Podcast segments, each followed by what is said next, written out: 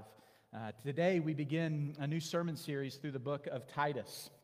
And the book of Titus is a fitting letter for us to spend some time in as a church plant. Uh, in fact, you could call Titus a letter to a church plant, uh, written by the master church planter, the Apostle Paul.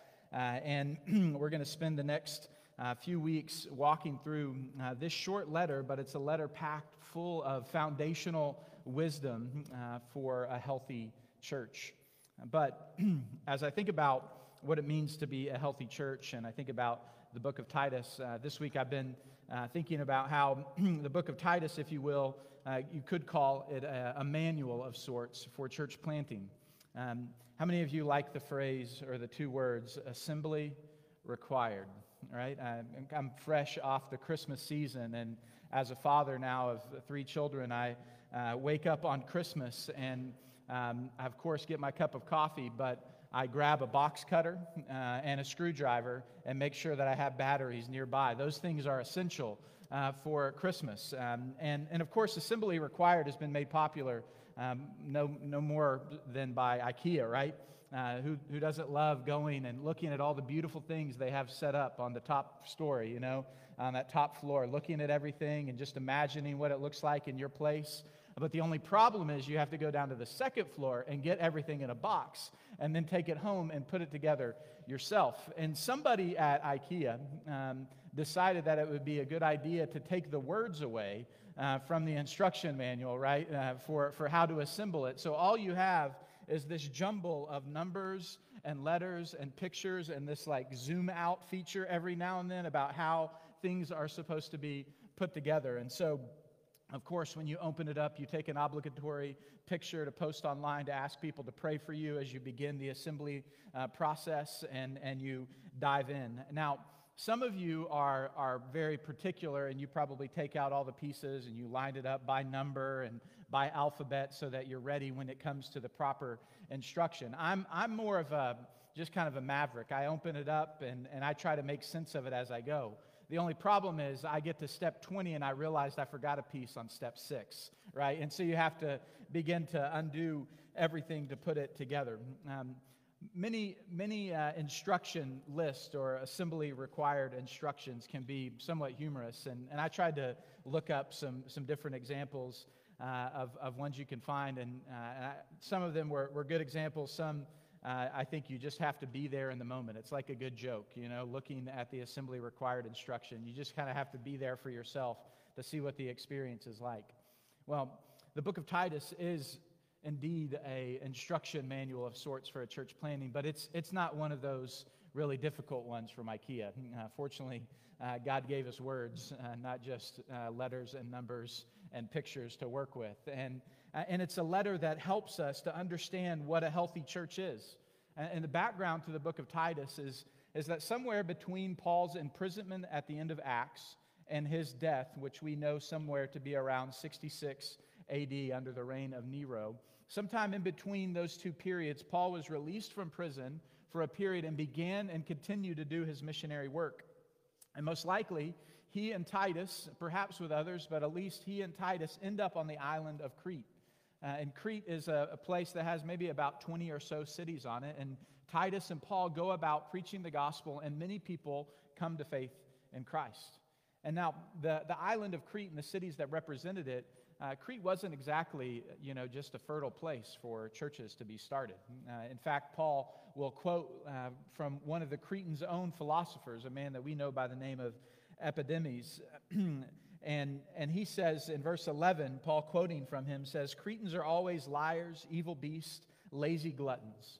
Uh, so, so Crete wasn't, wasn't exactly at the top of the list where you would go thinking that people are just waiting to hear the good news of Jesus and uh, eager to respond to life in Christ. In fact, it was, it was a difficult place marked by people who weren't interested in God, in fact, who were interested in themselves and living for their pleasure and their pleasure alone. And, and I think as we come to this letter uh, and we think about our own situation, our own context as a, as a church here in Ann Arbor and Ypsi, uh, we, we find ourselves in a place that's also not just eager and waiting for people to hear about the gospel. But as we look at the book of Titus and we see how God uses his people to take his gospel into hard places, we're reminded that God can be at work in difficult places. No one and no place is beyond God's grace. And I think just as an encouragement to us, I don't know, perhaps as we've been challenging you to think about your one, maybe that uh, voice of cynicism and doubt creeps in and says, I mean, they're, they're not interested. They don't want to hear the gospel. They don't want to know about Christ. I know how the conversation's going to go. Sometimes you think, how in the world am I going to see my neighbors, my coworkers, my classmates come to faith in Christ? God, how, how can you use me? I barely can get five words out when I'm talking about you. How, how are you going to use me to share the gospel with someone? And I just remind you as we come to the book of Titus that no one and no place is beyond God's grace, and God isn't beyond using you and I to advance his gospel, because that's exactly what happens on the island of Crete. And these new believers that respond to the gospel uh, need to be gathered together into churches. And so, what Paul does is he leaves Titus behind as he continues on, perhaps heading to Spain, which we know from the book of Romans is where he desired to go uh, and, and continue his work of advancing the gospel. He leaves Titus, and we'll look at this next week. It says in verse 5 to put things in order, to appoint leaders in churches, and to establish these churches with sound doctrine and a strong commitment to the gospel. And so Titus is left behind to do this work, and Paul writes to him to encourage him, to remind him of what he's been left there to do, and to, uh, to, to give him the framework that he needs to carry out that work. And by extension, though it's written to Titus, it's a book that's meant, it's a letter that's meant to be read to the churches uh, to, to help them understand what was essential for them as a new church.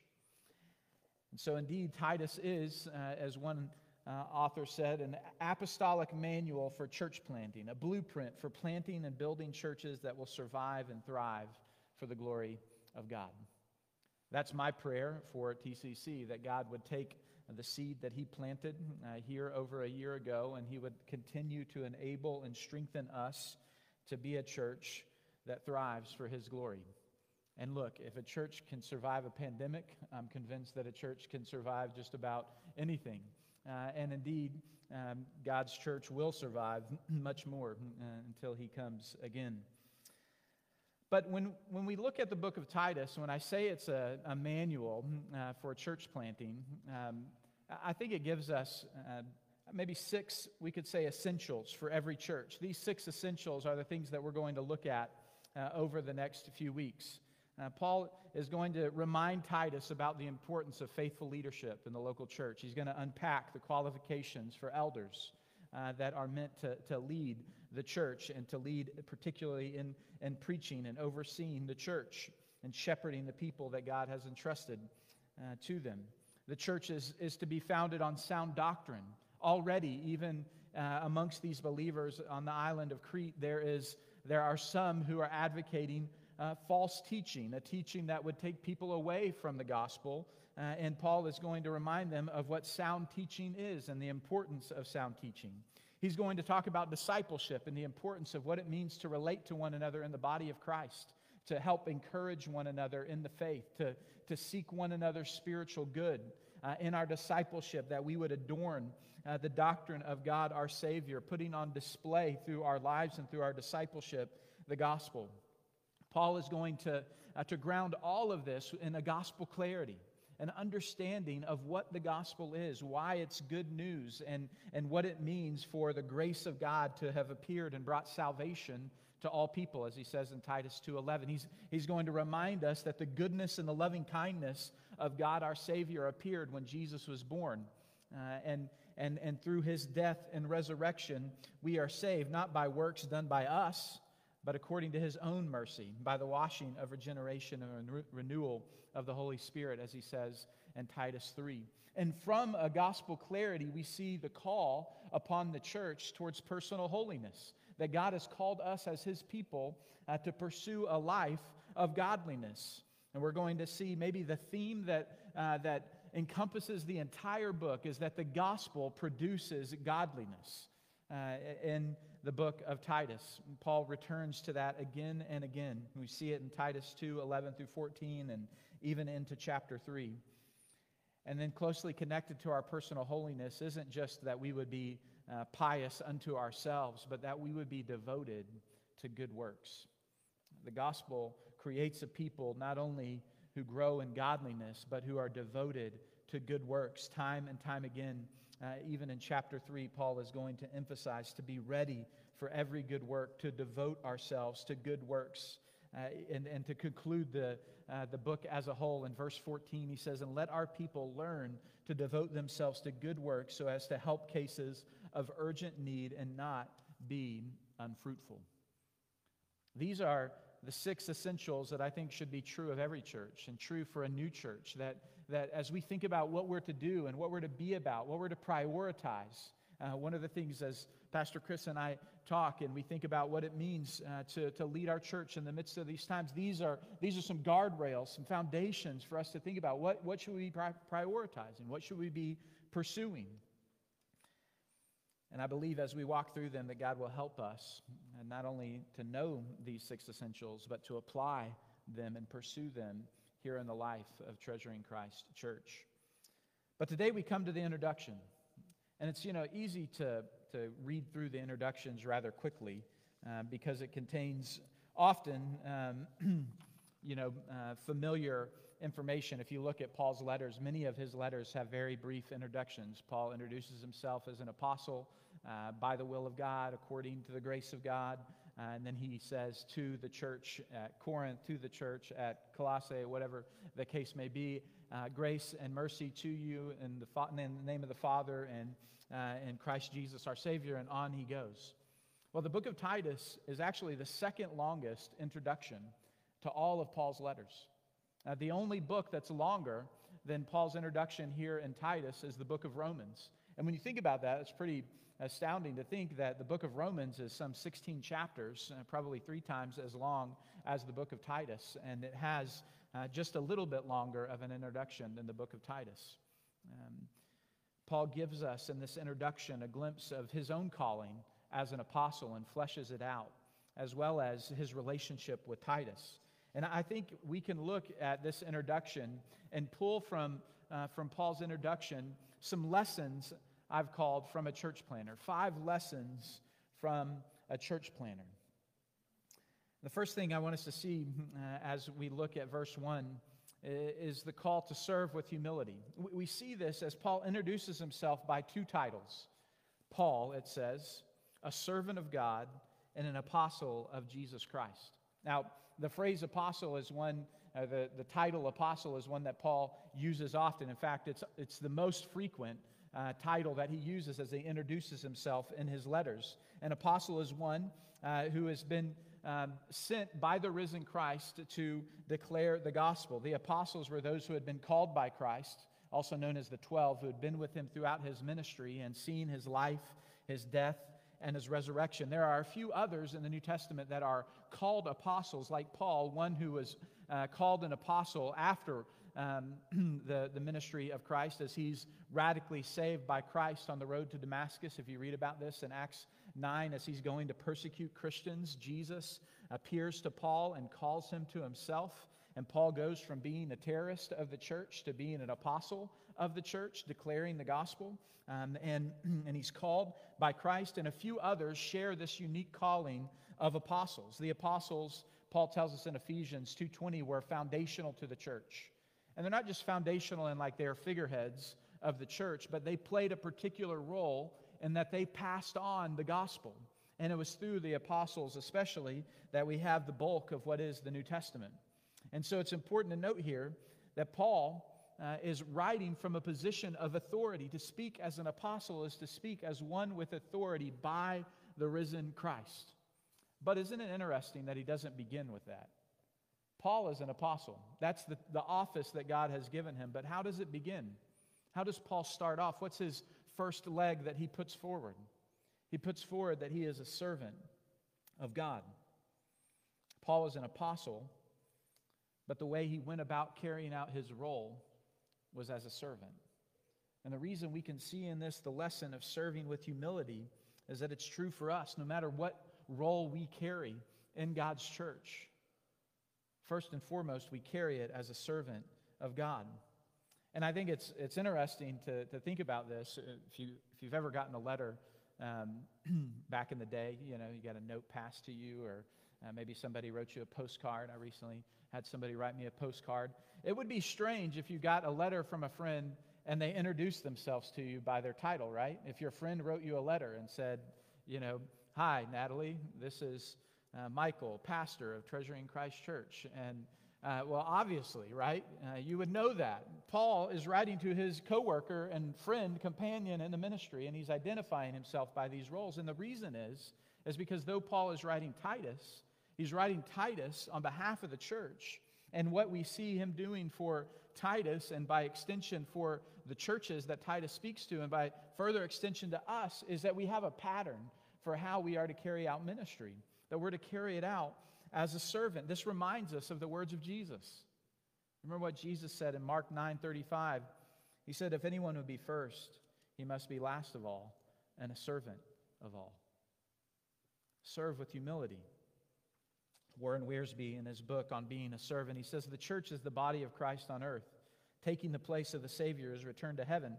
And our Savior did not come to be served, but to serve and to give his life as a ransom for many. And that must be our attitude sacrifice and service to the glory of God. That's the calling upon every Christian, no matter what role we have in the church or even by extension in the world, that we function as a servant of God.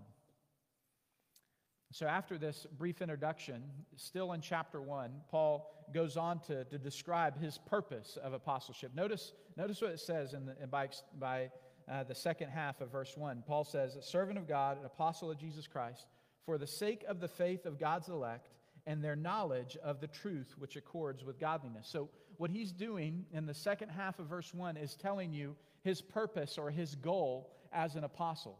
He's saying, This is what drives me, this is what defines my work as an apostle. And, and in doing so, we have his ministry uh, statement, so to speak. Now, what drove Paul was twofold uh, it was salvation, the faith of God's elect, and sanctification, their knowledge of truth, which accords with godliness. From this, we see that we're to stay focused on the goal. And Paul tells us his goal as an apostle and as an apostle who writes to establish the church, these, uh, this goal, this twofold goal, is what should animate us as a church. To keep our eye on, on what God has called us to first and foremost. And you could break it down in this way our, two, our twofold goal is saving faith, that God sovereignly saves those who believe in Jesus. And secondly, we'll see that our second part of our twofold goal is to grow in godliness. But Paul gives us in that brief statement that he, uh, his apostleship is for the sake of the faith of God's elect. He gives us two undeniable truths. He says, God sovereignly saves whom he wills. And he says that God saves those whom repent of their sin and believe in him. Those two things are true and Paul sees no contradiction between God's sovereignty and human responsibility. Now, as we think about what God's sovereignty and salvation means, I don't think I could say it any better than the Prince of Preachers, Charles Spurgeon, who wrote, He saves man by grace, speaking of God, and if men perish, they perish justly by their own fault. How, says someone, do you reconcile these two doctrines? You maybe have had that question. How can God be sovereign and and yet we have responsibility to respond to the gospel. Spurgeon said, My dear brethren, I never reconcile friends. Never. These two doctrines are friends with one another, for they are both in God's word, and I shall not attempt to reconcile them. God works in such a way that he sovereignly saves those whom he wills, but in no way is it a violation of man and women's responsibility to respond to him. In fact, you could say it this way the truth of God's sovereignty and our salvation, I think, does at least two things. First, it comforts us. And the reason I say it comforts us is because I think to talk about God's sovereignty and our salvation uh, really only makes sense on the other side of salvation. And in fact, that's what it's meant to be, is it's meant to be a comfort to the believer. I don't know any believer who's come to faith in Christ and who thinks to themselves, yeah, I'm really glad that I had the idea first to pursue God. I'm, I'm really glad that, um, that within me I figured out that I needed God to save me from my sins. I'm so glad that I chose God before he chose me. No, no, no believer says that because as we recognize the grace of God and the greatness of our sin and the greatness of our Savior, we say, God loved me first. God pursued me when I wasn't pursuing him. And when you look back on the, on the path of your life, I, I think back, I became a believer almost 20 years ago when I was a teenager. And, and even from the time I became a Christian at 14, I could see in the years leading up to me becoming a believer how God was at work, the different people that He had placed into my life, the different invitations I had had to come to church, the different people who came by my house and, and just wanted to, to invite me to church or invite me to an event that they were doing, the, the friends who would, who would lovingly try to awkwardly share their faith with me, even though they didn't really know what to do other than to say, Michael, don't cuss when we're playing basketball. And, uh, and you know, do you know about God's love for you? Um, all of those things were working and God leading me to Himself. And when God opened my eyes to see Him, I didn't think, wow, I'm pretty incredible that I figured this out. I thought, wow, what an amazing God that He loved me first. The truth of God's sovereignty and our salvation comforts us. But secondly, as a believer, it should motivate us. See, some say teaching God's sovereignty and salvation will stifle the motivation of the believer. Why share our faith if God will save whom He wills? Right? I mean, I think anyone who's thinking about this logically could ask that question. Well, Paul, who clearly teaches God's sovereignty and our salvation, it had the opposite effect on him. It actually compelled him to, to pursue preaching the gospel. And, and, and we see, as we think about uh, what it means that God is sovereign in salvation, when Paul preached the gospel, those whom God had chosen believed. So we ask ourselves, how do I know if I'm God's elect? You know if you've repented of your sin and believed in Christ. How do I know if somebody else is God's elect? You know if you've shared the gospel with them and they've said, Yes, I need God's forgiveness and I want the hope of eternal life that can only be found in Him.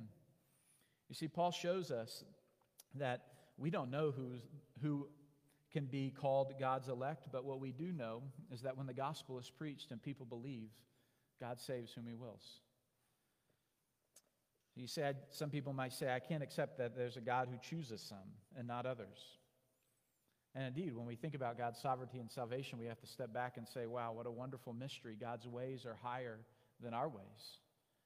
and yet, I would put my hope any day in a God who chooses on the basis of his gracious character than to put my hope in a man or a system that chooses on the basis of man's changing opinion. God is sovereign, and He's put before us the goal of seeing people come to saving faith in Christ. Paul, Paul lays this out perhaps most clearly in Romans 10 10 through 17. He says, For with the heart one believes and is justified, and with the mouth one confesses and is saved. For the scripture says, Everyone who believes in him will not be put to shame. For there's no distinction between Jew and Greek, for the same Lord is Lord of all, bestowing his riches on all who call on him. For everyone who calls on the name of the Lord will be saved. What good news! Just call on him and you'll be saved. How then will they call on him whom they have not believed? Notice what Paul's beginning to do. And how are they to believe in him whom they have not heard? And how are they to hear without someone preaching? And how are they to preach unless they are sent? As it is written, How beautiful are the feet of those who preach the good news. But they have not all obeyed the gospel. For Isaiah says, The Lord who, Lord, who has believed what he has heard from us? And Paul reminds us faith comes from hearing, and hearing the word of Christ. Everyone who calls on the name of the Lord will be saved, but how will they hear unless someone tells them? Paul has, God has put the responsibility of declaring the gospel in the hands of men and women like you and I. And the goal of the church is to to continually pursue seeing people come to saving faith in Christ. But that doesn't sum up the total goal of the church. It's not just about people coming to faith in Christ, but it's about growth in godliness. God's truth applied to all of life produces godliness. you see, those who come to saving faith in Christ enter into this new relationship with God. But that relationship is to be marked by a growth in the knowledge of the truth. Uh, the, the term, as it says here, that their knowledge of the truth which accords with godliness. our Christian faith is to lead us somewhere. It's to produce something in us. To, uh, when we become believers, we, we're, we're not just content with, uh, with gratitude that God has saved us, but we want to press into knowing Him.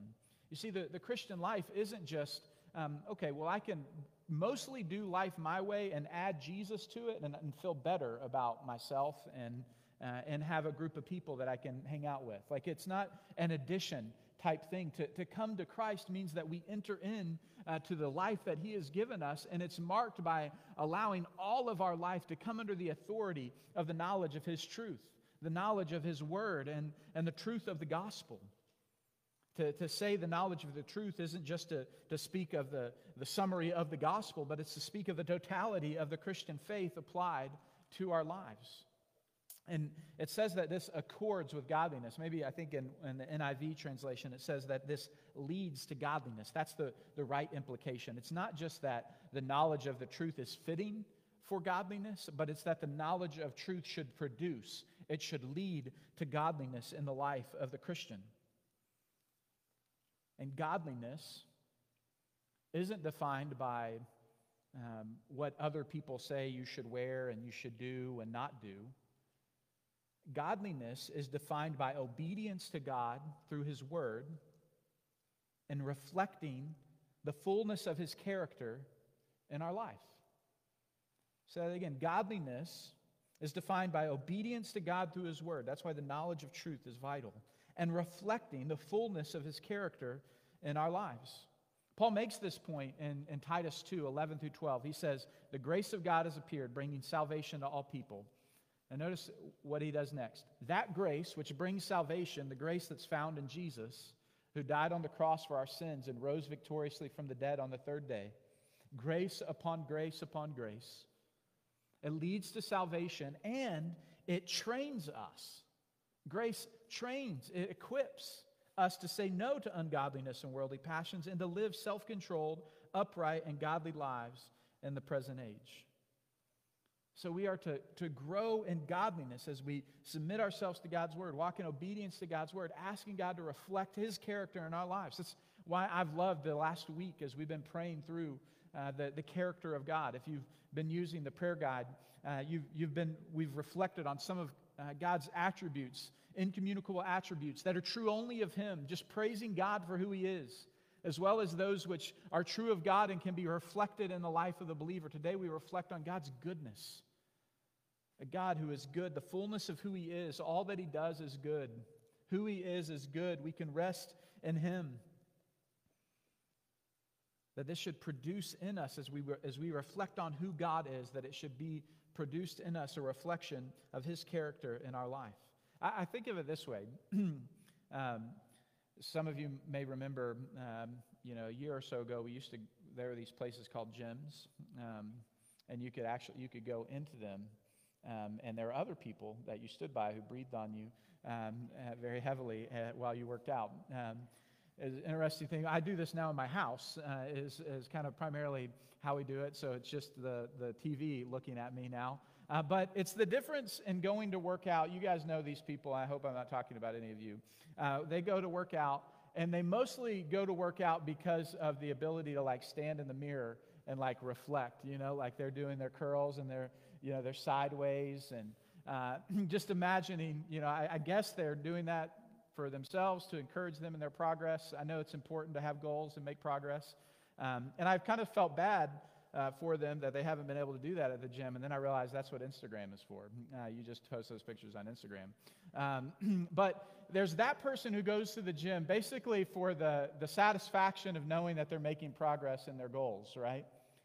And then there's the soldier who goes to boot camp to train and equip, to be ready to be called into battle whenever is necessary. The, the growth in godliness that God's word describes isn't, isn't just a training in the gym to, to look good and feel good about yourself.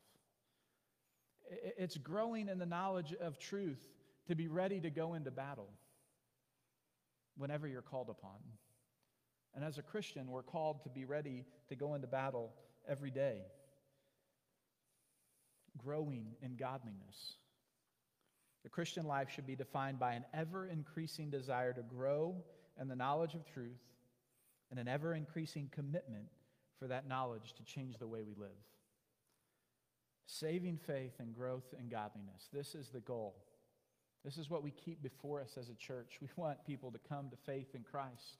We want believers to be built up into Christ, to reflect Him in every way.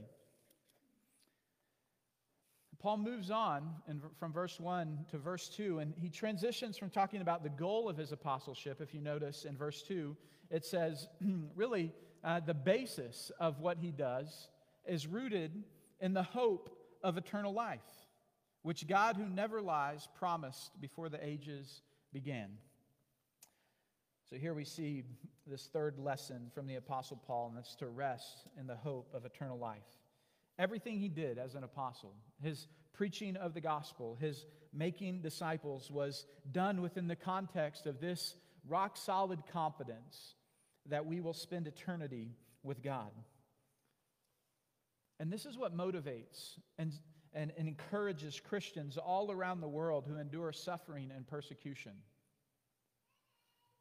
I'm talking about real suffering and persecution where pastors are being arrested and believers are being put in jail or for fear of death, they have to go underground. I'm, I'm, talking about where if you have a Bible, it'll get confiscated. I'm not talking about people not liking what we, li- what we say. I'm talking about your life being on the line as a follower of Christ. What is it that motivates those believers? What is it that compels them to pursue Christ when your life is on the line? It's the hope of eternal life. What is it that encourages Christians towards faithfulness in difficult places, whether it be in their work or their family or school or ministry? What is it that helps believers to maintain a perspective in the midst of a pandemic when everything seems turned upside down? not to lose our cool and to throw in the towel. It's the hope of eternal life. The one who will make all things right, and one day when all wrong things will become undone, is the author of eternal life. The one we trust is the one who gives eternal life. And one day, we'll spend eternity with him fully in his presence. And what is the, what is the confidence that this eternal life we can really hope in, right? Like um, some of us maybe are hoping uh, that maybe the Detroit Lions will win a few games next year with a new coach, right? That hope isn't very secure, though the new coach looks better perhaps than uh, some of others. Uh, but our hope isn't like that. And I really don't hope they'll, I don't have much hope for the Lions anyway. Uh, I'm a Dallas Cowboys fan which uh, we have one of the, for Christmas, we got um, an Alexa with the screen. Uh, I guess so it can spy on us. I don't know. Um, you say things and then ads appear. You know, if you notice that. Uh, but uh, it had for like two weeks. It had this news story that popped up that said uh, the Dallas Cowboys celebrate 25 years of mediocrity. Um, I was like, wow, that's true. And yet, man, you had to put that up there for two weeks. Uh, that hope isn't very secure. The hope of eternal life is very secure because it's founded on the character and the integrity of God, a God who does not lie. This is our confidence that God has promised eternal life and God doesn't lie. Rest in the hope of eternal life. Show me a people who don't fear death and who aren't bound by the praise of people, and I'll show you a people who have set their hope on eternal life, which is really to say they have set their hope on a God who doesn't lie when our hope is in Him, we can be faithful in the present no matter what comes. But we must press deeper here because Paul says that this hope is rooted in God's character and integrity who never, who never lies. And then notice this who promised before the ages began. He promised it before the ages began. Think about this God promised our salvation before the ages began. Ephesians 1 4 through 5 says, Even as he chose us in him, listen, before the foundation of the world, that we would be holy and blameless before him. In love, he predestined us for adoption to himself as sons through Jesus Christ. 2 Timothy 1 8 through 9 says, Don't be ashamed of the testimony about our Lord, nor of me as prisoner Paul's writing to Titus's uh, compatriot named Timothy. He says, But share in suffering for the gospel by the power of God who saved us and called us to a holy life, not because of our works, but because of his own purpose and grace. Listen, which he gave us in Christ Jesus before the ages began. Theologians refer to this as the covenant of redemption that God in eternity past, that the Father promised to his Son in eternity past a people for himself. And on the basis of that promise, Christ was incarnated and crucified for those whom the Father had promised to the Son. Listen to Jesus reflect upon the inner workings of the triune God in John 17. As Jesus prays the high priestly prayer there in verses 24 through 26, he says, Father, I desire that they also, speaking of believers, whom you have given me, may be with me where I am to see my glory that you have given me because you loved me before the foundation of the world. O righteous Father, even though the world does not know you, I know you, and these know you that you have sent me. I made known to them your name, and I will continue to make it known, that the love with which you have loved me may be in them, and I in them. What is, what is it saying that God has secured our redemption before the ages began? It says that God Almighty, who upholds the universe, who creates merely by his word, made a promise in eternity past that had your name on it and that had my name on it. I, I don't know if you've ever had somebody important call you out of the blue or check up on you or remember your name. You're like, wow, you remembered me. Like, you, you knew that that was happening in my life today, and you reached out. And I, I didn't expect that you would do that. Just, just think about that on an infinitely larger scale. That God's plan had our name on it. He thought of us before the foundations of the earth that we might be with Him for all eternity. Rest in the hope of eternal life and a God who does not lie and a God who promised before the ages began. But the fourth thing he does here is somewhat unique because he goes on to say that this hope has come about, it's been manifested. He says at the end of, uh, at the beginning of chapter 3, at the proper time, manifested in his word through the preaching with which I have been entrusted by the command of God our Savior. Now, what's unique about this is that Paul often will talk about how um, the, the plan of redemption was manifested in Christ, in Christ's coming um, and, and bringing about redemption and the appearing of Christ. In fact, he does that in, in chapter 3. In Galatians 4 4, it says, At the proper time, Christ came. Well, here it says, At the proper time, the gospel was preached. So that the way in which the hope of eternal life gets out to the world is yes, through the coming of Christ, that's true, but it's particularly through the preaching of the gospel. And here we see our fourth lesson to share the gospel. So the the good news of God's redemption has been manifested in Christ, but here Paul puts the emphasis on the preaching of the gospel. It's similar to what we saw when we think about what, how we're called to serve. Christ came, he laid down his life as a ransom for many, and he rose from the dead, and he ascended into heaven, and we wait for his promised return. But how, how will people see Jesus today? How, how will people encounter Jesus in our city, in our lives? It's through us. Yes, it's through us living our lives for Christ, but I can assure you there are many people who are not followers of Christ who live better lives than many Christians do.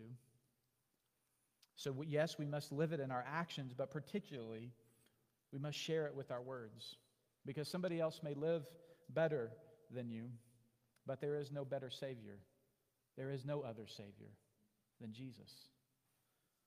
Paul shows us that we're called to share the gospel. We, we get this word, the proclamation of the gospel, and we think, well, that's what you're doing, right, Michael? You're proclaiming the gospel, preaching the gospel. Yes, but Paul would preach the gospel in the synagogues, and then he would go in houses, around dinner tables, as he went about his day. Philip, as he uh, awkwardly ran up along the Ethiopian eunuch in, a, in his carriage and said, May I join you? There, they're sharing the gospel. That's the calling upon the church to share the gospel. Eternal life is brought to light through preaching. The eternal promises of God, one commentator said, appear when we share the gospel. Eternal life appears in our town when we speak about Jesus. We're called to share the gospel. And then finally, we're called to make disciples. As Paul speaks to Titus in verse 4, he calls Titus my true child in a common faith, grace and peace from God the Father and Christ Jesus our Savior. In many ways, of course, this isn't a command that Paul is giving us, but it's the fruit of making disciples that we see in Paul's greeting to Titus.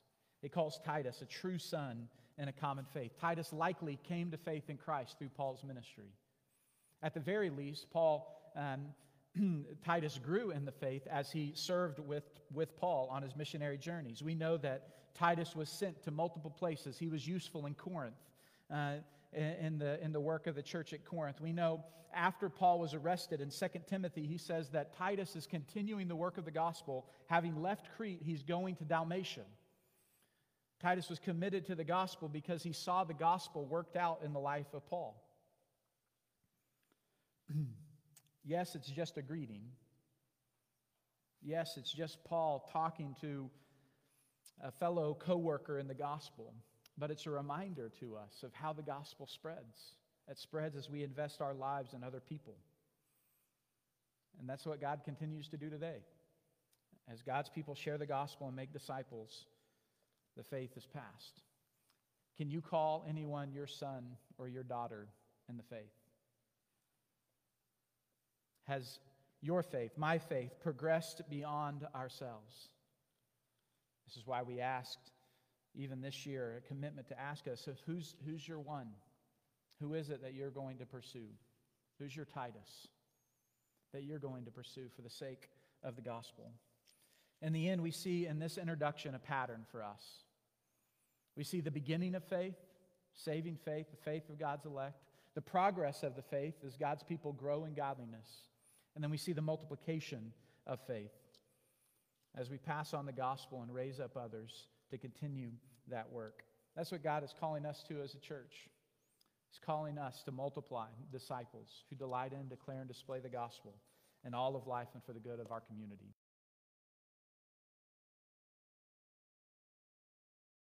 Through this book, thinking of these essentials for every church, my prayer is that God continues to deepen us in our commitment to Him, uh, deepen us in our commitment to the knowledge of the truth, and applying that knowledge as we would work it out in our life. And that it wouldn't just be worked out in the community of believers here at TCC, but it would spill over into the way we interact in our community.